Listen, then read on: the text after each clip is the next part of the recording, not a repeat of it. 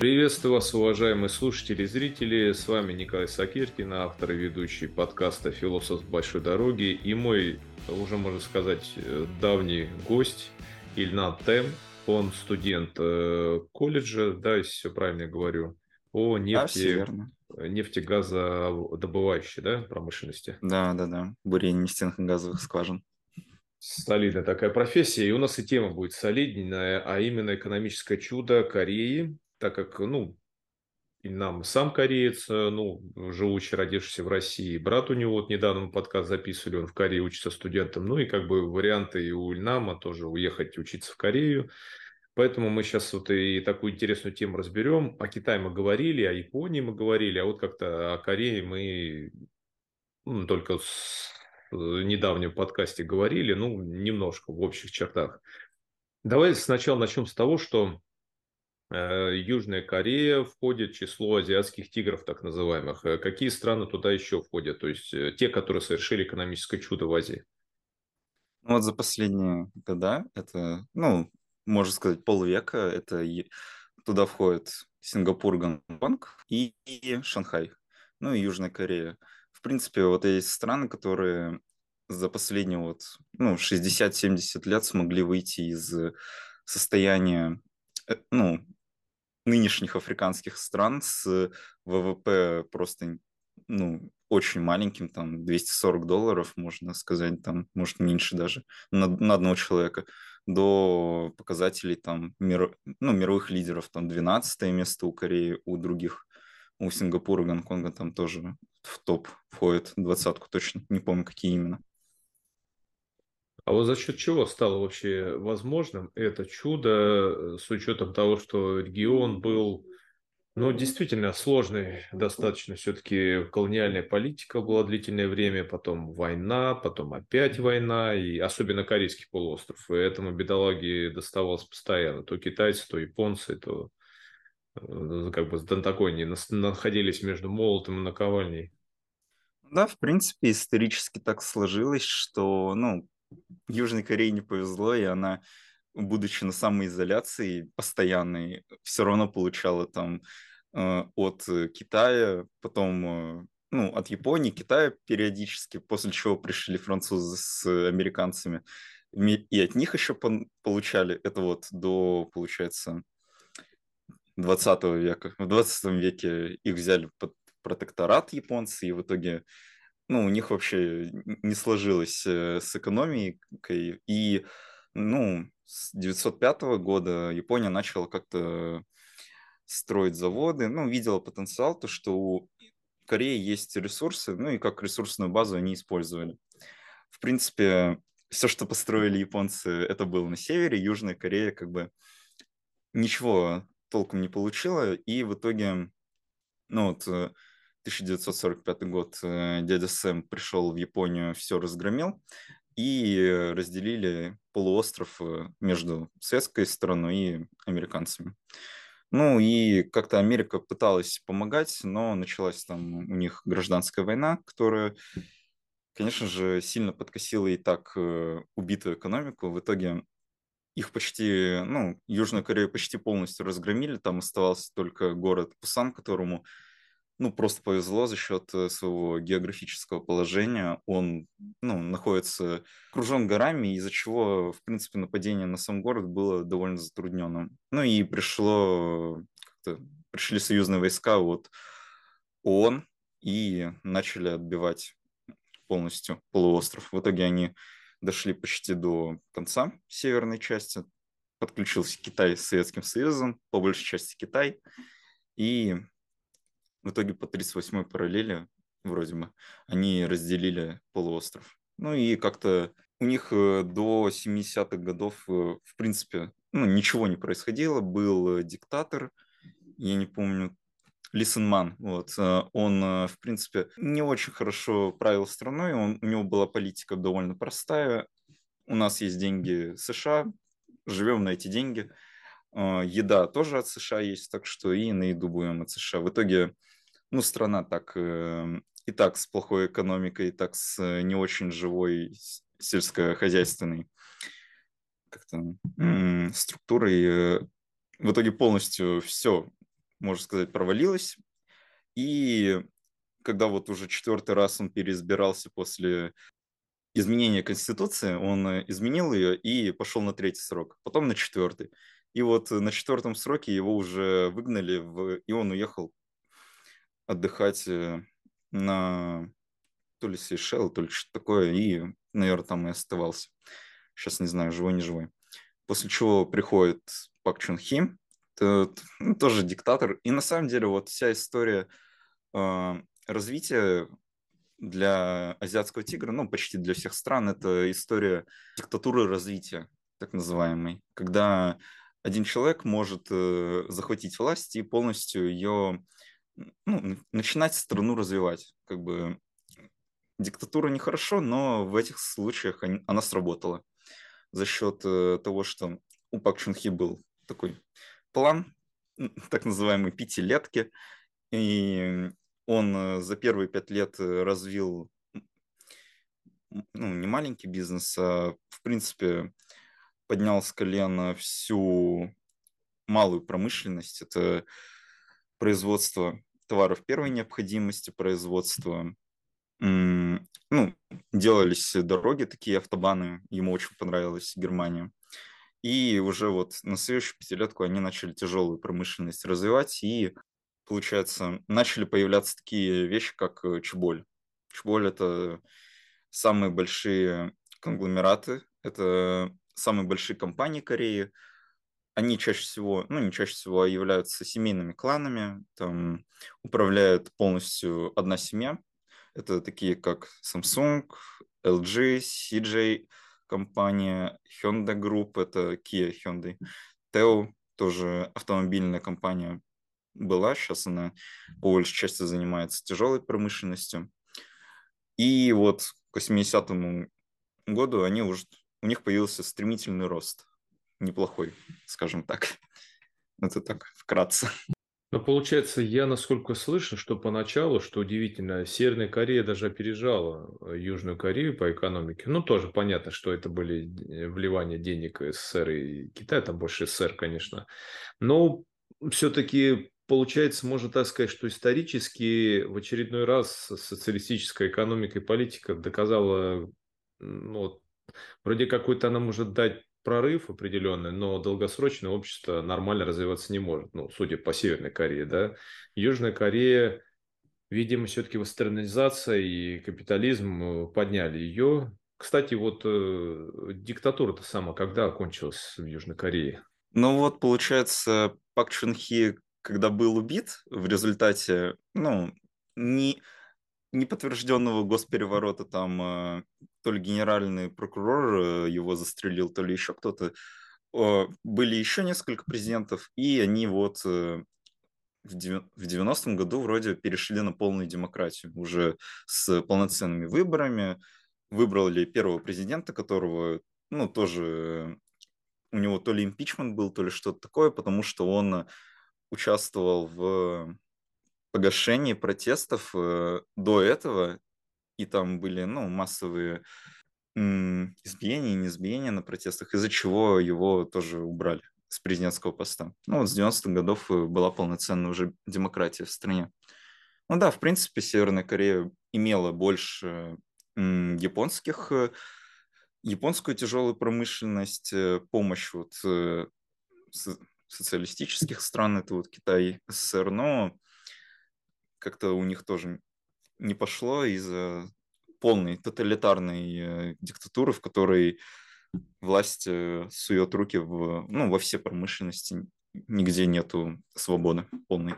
Интересный момент. Южная Корея, обращал внимание, да, особенно по фильмам, ну, сейчас же популярно корейское кино, корейские сериалы, ну, в принципе, вообще много чего корейского популярно, и вот в том же «Игры кальмара» или «Игра кальмара», я путаю, «Игра кальмара», там было такое, что типа вот, ну, как бы, вот, вы богатые, там, не делитесь с бедными. Потом где-то еще это было. «Паразиты» в фильме. Но потом какая-то есть такая мода на какой-то вот левый протест. При том, что и у нас же это так подхватывают. Вот, да, посмотрите, там. Я при том всегда, ну, как бы в таких ситуациях обращаю внимание на соседа Южной Кореи и говорю, ну, хорошо, вот они там жалуются на социальную справедливость, капитализм, ну, вот можно, говорю, пожить, говорю, в добром, справедливом социализме, который у них там по соседству идет.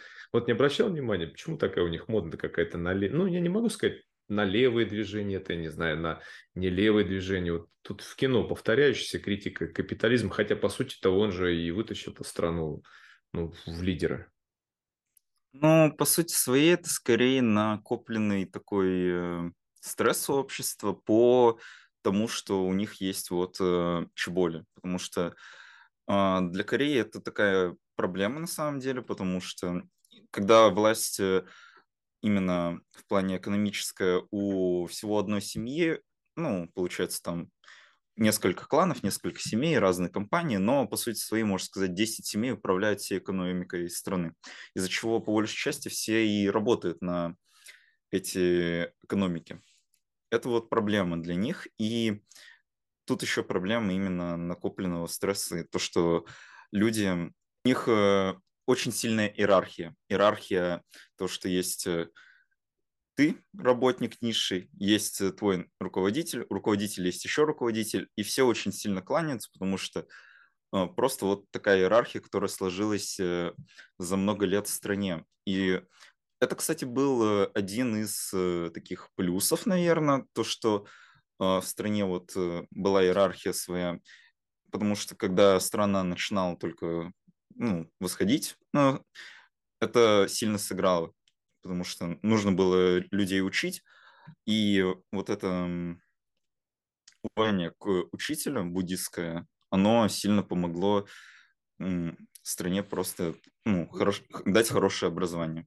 Ну это так называемый тоталитарный менеджмент, да, из Японии известен, то же самое. Да, можно так сказать, это вот для всех вот стран Азии, ну, такое присущее уважение к старшему, уважение к учителю.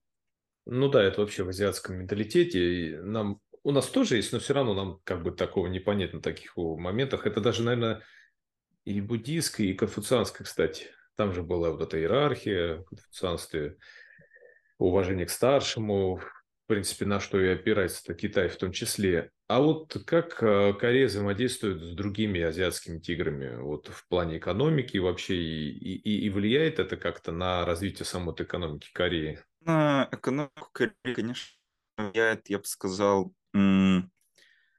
это соседи Китай, Япония, а страны азиатского тигра, они, ну, тоже являются экономическими партнерами, но тут не сильно. Как бы Шанхай, Тайвань, Гонконг, Сингапур, они являются производителями микрочипов. Ну, в принципе, можно сказать, такие конкуренты.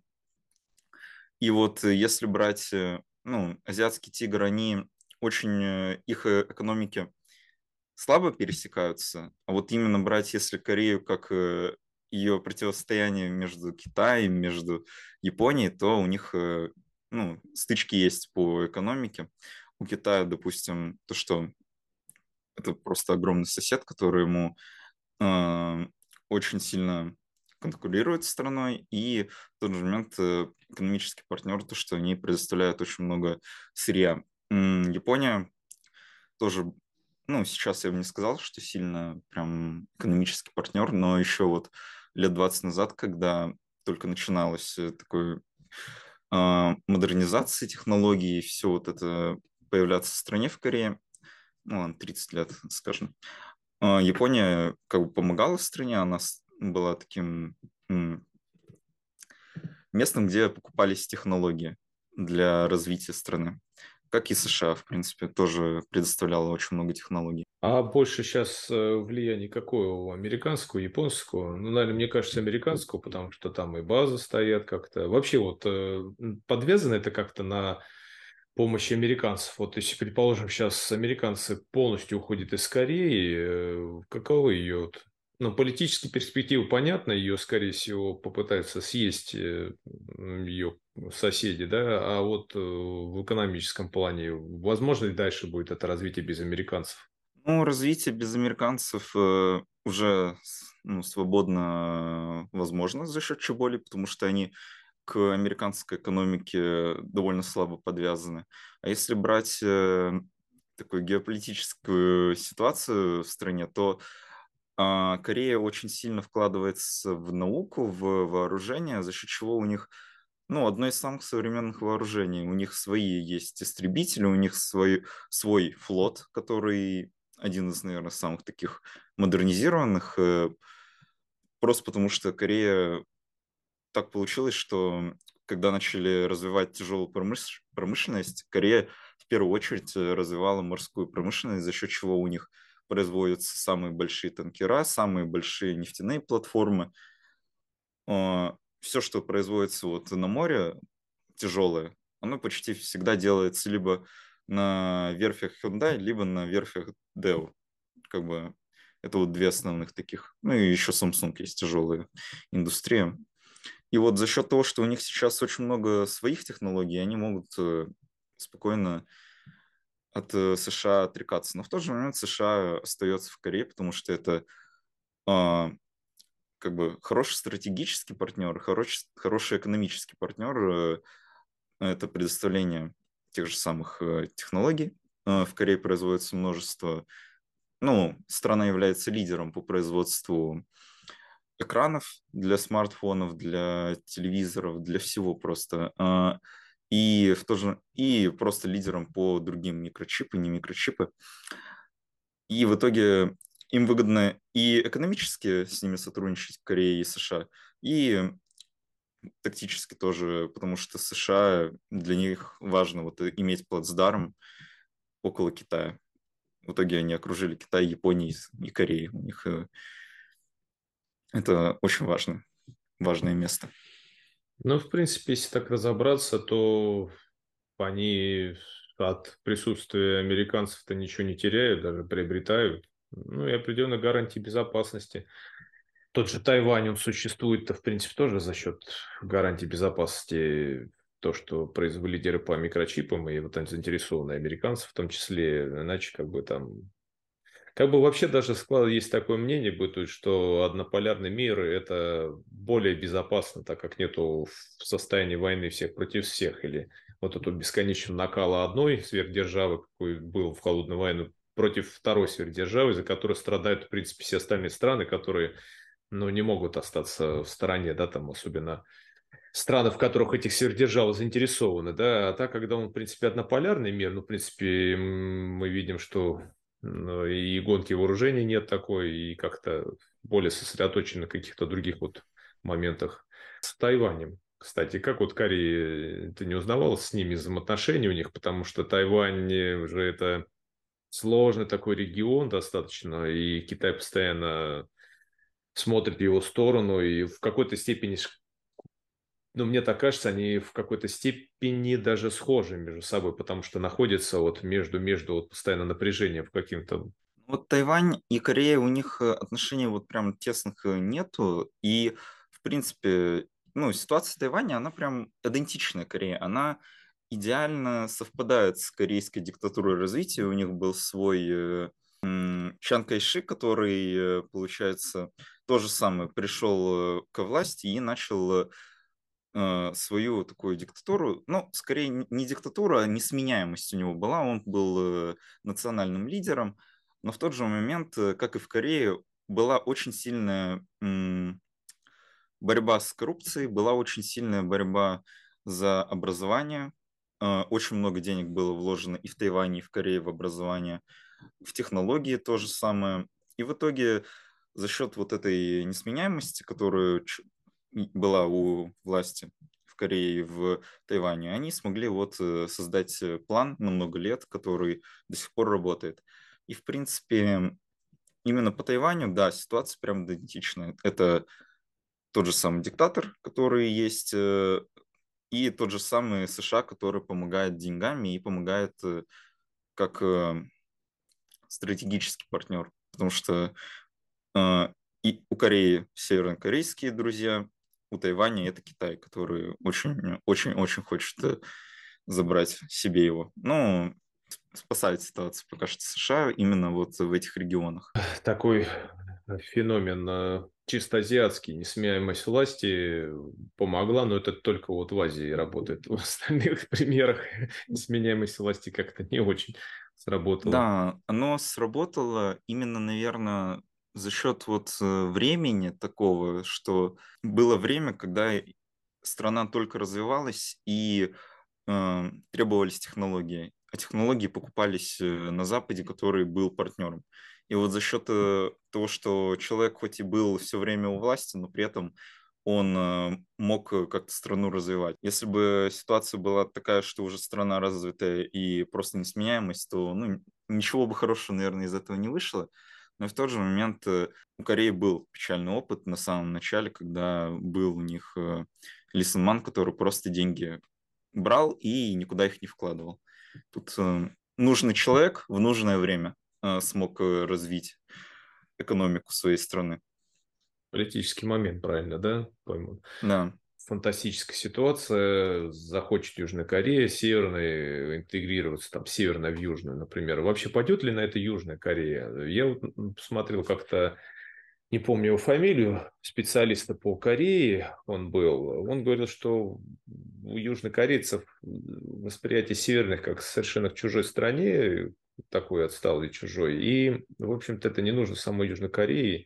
И мне кажется, что, наверное, экономика от этого сильно пострадает. Столько не развитое достаточно ни в экономическом, да, скажем, ни в культурном плане общества. Это же такой балласт.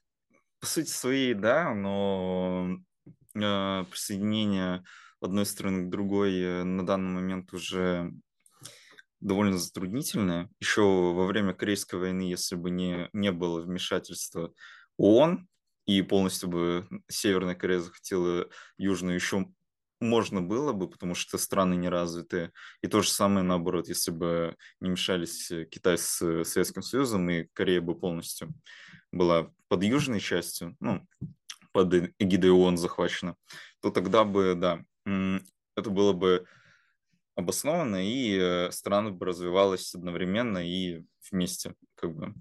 Сейчас уже настолько сильно разная экономика, настолько сильно разный менталитет, наверное, у людей, что просто интеграция займет, очень много лет именно Северной Кореи к Южной. Скорее будет, можно сказать, что такая ситуация, как с страной, которая будет, по сути своей, отдельной, просто как сырьевая база, потому что она просто на севере очень хорошие запасы сырьевые по сравнению с южной частью. И такое отношение долго, мне кажется, никто терпеть не станет, из-за чего их воссоединение очень затруднительный вопрос, и оно потребует очень много лет, чтобы правильно интегрироваться.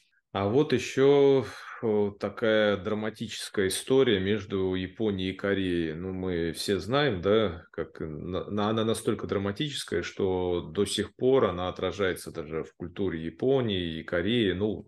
Все мы знаем жестокое обращение японцев к корейцам, и даже вот в современной литературе японской это отражено. Хотя, в принципе, много выдающихся людей в Японии, этнические корейцы. Но я не про это хотел спросить. Вот похожа ли ситуация в Японии? Потому что в Японии же тоже большую роль играют корпорации семейные, да, там основатели тот же самый Судзуки же, правильно? Японские, Судзуки, Ямаха, это тоже же фамилия, насколько я знаю, да, основатели. Могу ошибаться сейчас. Вот насколько она похожа экономически, и как они сейчас вот между ними? Есть конкуренция, и тут же время есть ли какое-то сотрудничество? Знаешь, как вот для некоторых обывателей они чем-то похожи, Япония и Корея. Вот у японцев есть крашенные волосами парни, да, там такие вот. У корейцев есть такие. Многих начинают путать, что типа вот как бы эти две культуры между собой так очень похожи, хотя это вообще разные культуры. Совершенно при том. Даже иероглифы, вот мы в прошлый раз говорили в подкасте, даже иероглифы настолько не похожи между собой. В принципе, именно если брать Корею и Японию, то, да, экономически так получилось, что, можно сказать, Корея прошлась по протоптанной дорожке Японии. Потому что после Второй мировой войны Япония восстанавливалась, пришло США и начало как-то помогать ей. Но в тот же момент у них... И вот технологии были куплены, у США. И все это все очень похоже на историю с Кореей, когда Корея тоже начала развиваться, они начали покупать технологии США. В итоге, да, у них тоже есть такие свои чеболи, это вот компании как Toyota, компании как Hyundai, да, они вот Hyundai, Honda компания, вот Hyundai. То бишь у них, в принципе, такая же промышленность, она очень большая. И, в принципе, Корея и Япония, они как бы плюс-минус конкурируют за этот рынок, за рынок автомобилестроения, за рынок тяжелой промышленности.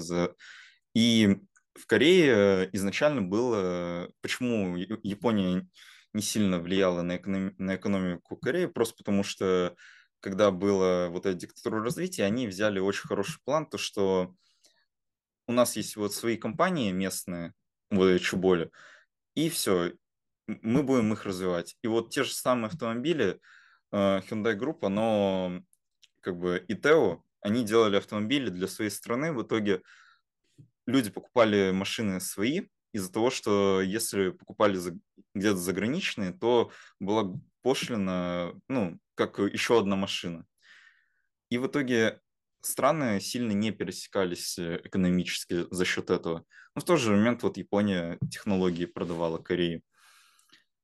В принципе, да, история с Японией очень такая непростая. Они сильно до сих пор враждуют именно для людей, которые в Корее живут, старшее поколение. Конечно, это своя боль истории с Японией, они все это помнят, и из-за чего, ну, нерегулярно, но есть митинги в Корее, и свои недовольства люди высказывают в стране.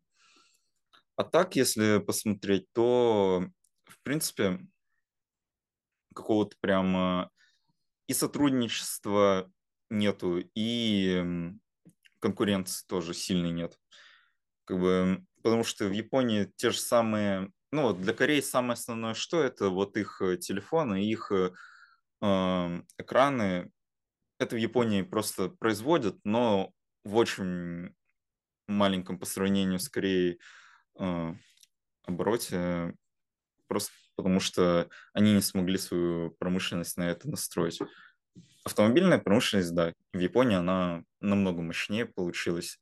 На данный момент как бы что-то получается у Кореи, и даже неплохо получается, но все равно японская промышленность автомобильная, она славится во всем мире. Да, кстати, я хотел про это спросить, почему у них не получается с цифровой техникой. Ну, как бы у японцев вообще раньше гремела Япония. Ну, когда началась перестройка, ну и в тот период все узнали, услышали японской техники, гаджетов тогда не было, а были телевизоры, были там магнитофоны, плееры, или в СССР тоже, если доставали, то в первую очередь это японское было что-то. Ну, японское это было знак качества. Вот сейчас я так смотрю, что даже, в общем-то, ну, понятное дело, что сейчас китайское, да, в основном у нас, но тем не менее, либо корейское.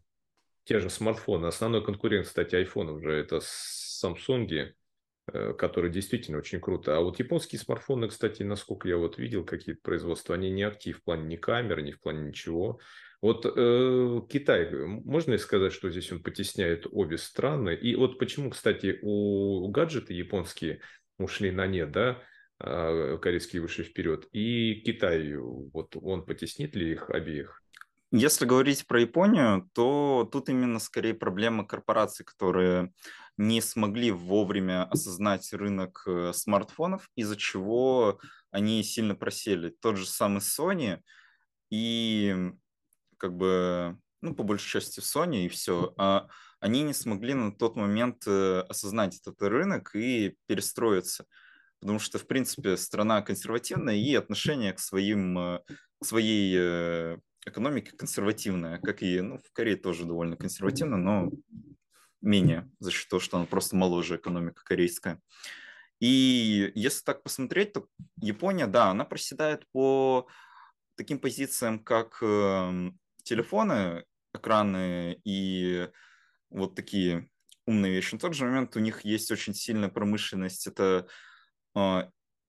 фотоаппараты, которые они производят до сих пор, это Canon, Nikon, ну, Pentax уже не так уж и сильно, у них Olympus и Pentax, но они уже маленькие такие, уже более локальные. Но в тот же момент они остаются все еще лидерами за счет этой консервативной политики, и в тот же момент они перестроились, они Sony адаптировались, они сделали вот прорыв на фоне всех остальных. Это беззеркалки, самые лучшие беззеркальные камеры сейчас Sony. Как бы печально это не звучало, потому что Sony, в принципе, покупать нету желания, оно очень дорого стоит, но в тот же момент они делают очень качественные вещи. То же самое линзы.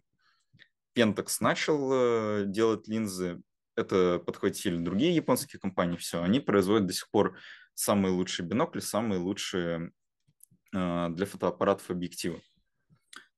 Про Китай. В Китае он выигрывает только своей, наверное, массовостью. Массовость экономическая Китая, она, ну, просто-напросто выражается в их численности населения. И сказать, что... Ну, для меня лично я не могу прям сказать за экономику Китая, но если посмотреть на Китай, то он хоть и выходит из этого состояния, когда Китай считался ширпотребом, но все еще он остается довольно нишевой продукцией, не сказать, что прям самой высококачественной. Высококачественная продукция, да, она осталась в Японии, в Америке, в Германии. Именно вот такие компании, как Siemens, такие компании, как Mitsui Company, ну, оно все остается до сих пор преимущественно вот в странах, которые раньше начали развитие. А Китай, он массовый, и как бы сильно он не старался, ну, прям больших примеров я точно не могу сказать. Ну, может, это моя такая ошибка, проблема. Но автомобильная промышленность у них развивается, но она развивается, можно сказать, как корейская. То, что они сейчас делают машины массовые и по большей части только красивые. Корейцы хотя бы начали делать их надежными. По телефонам.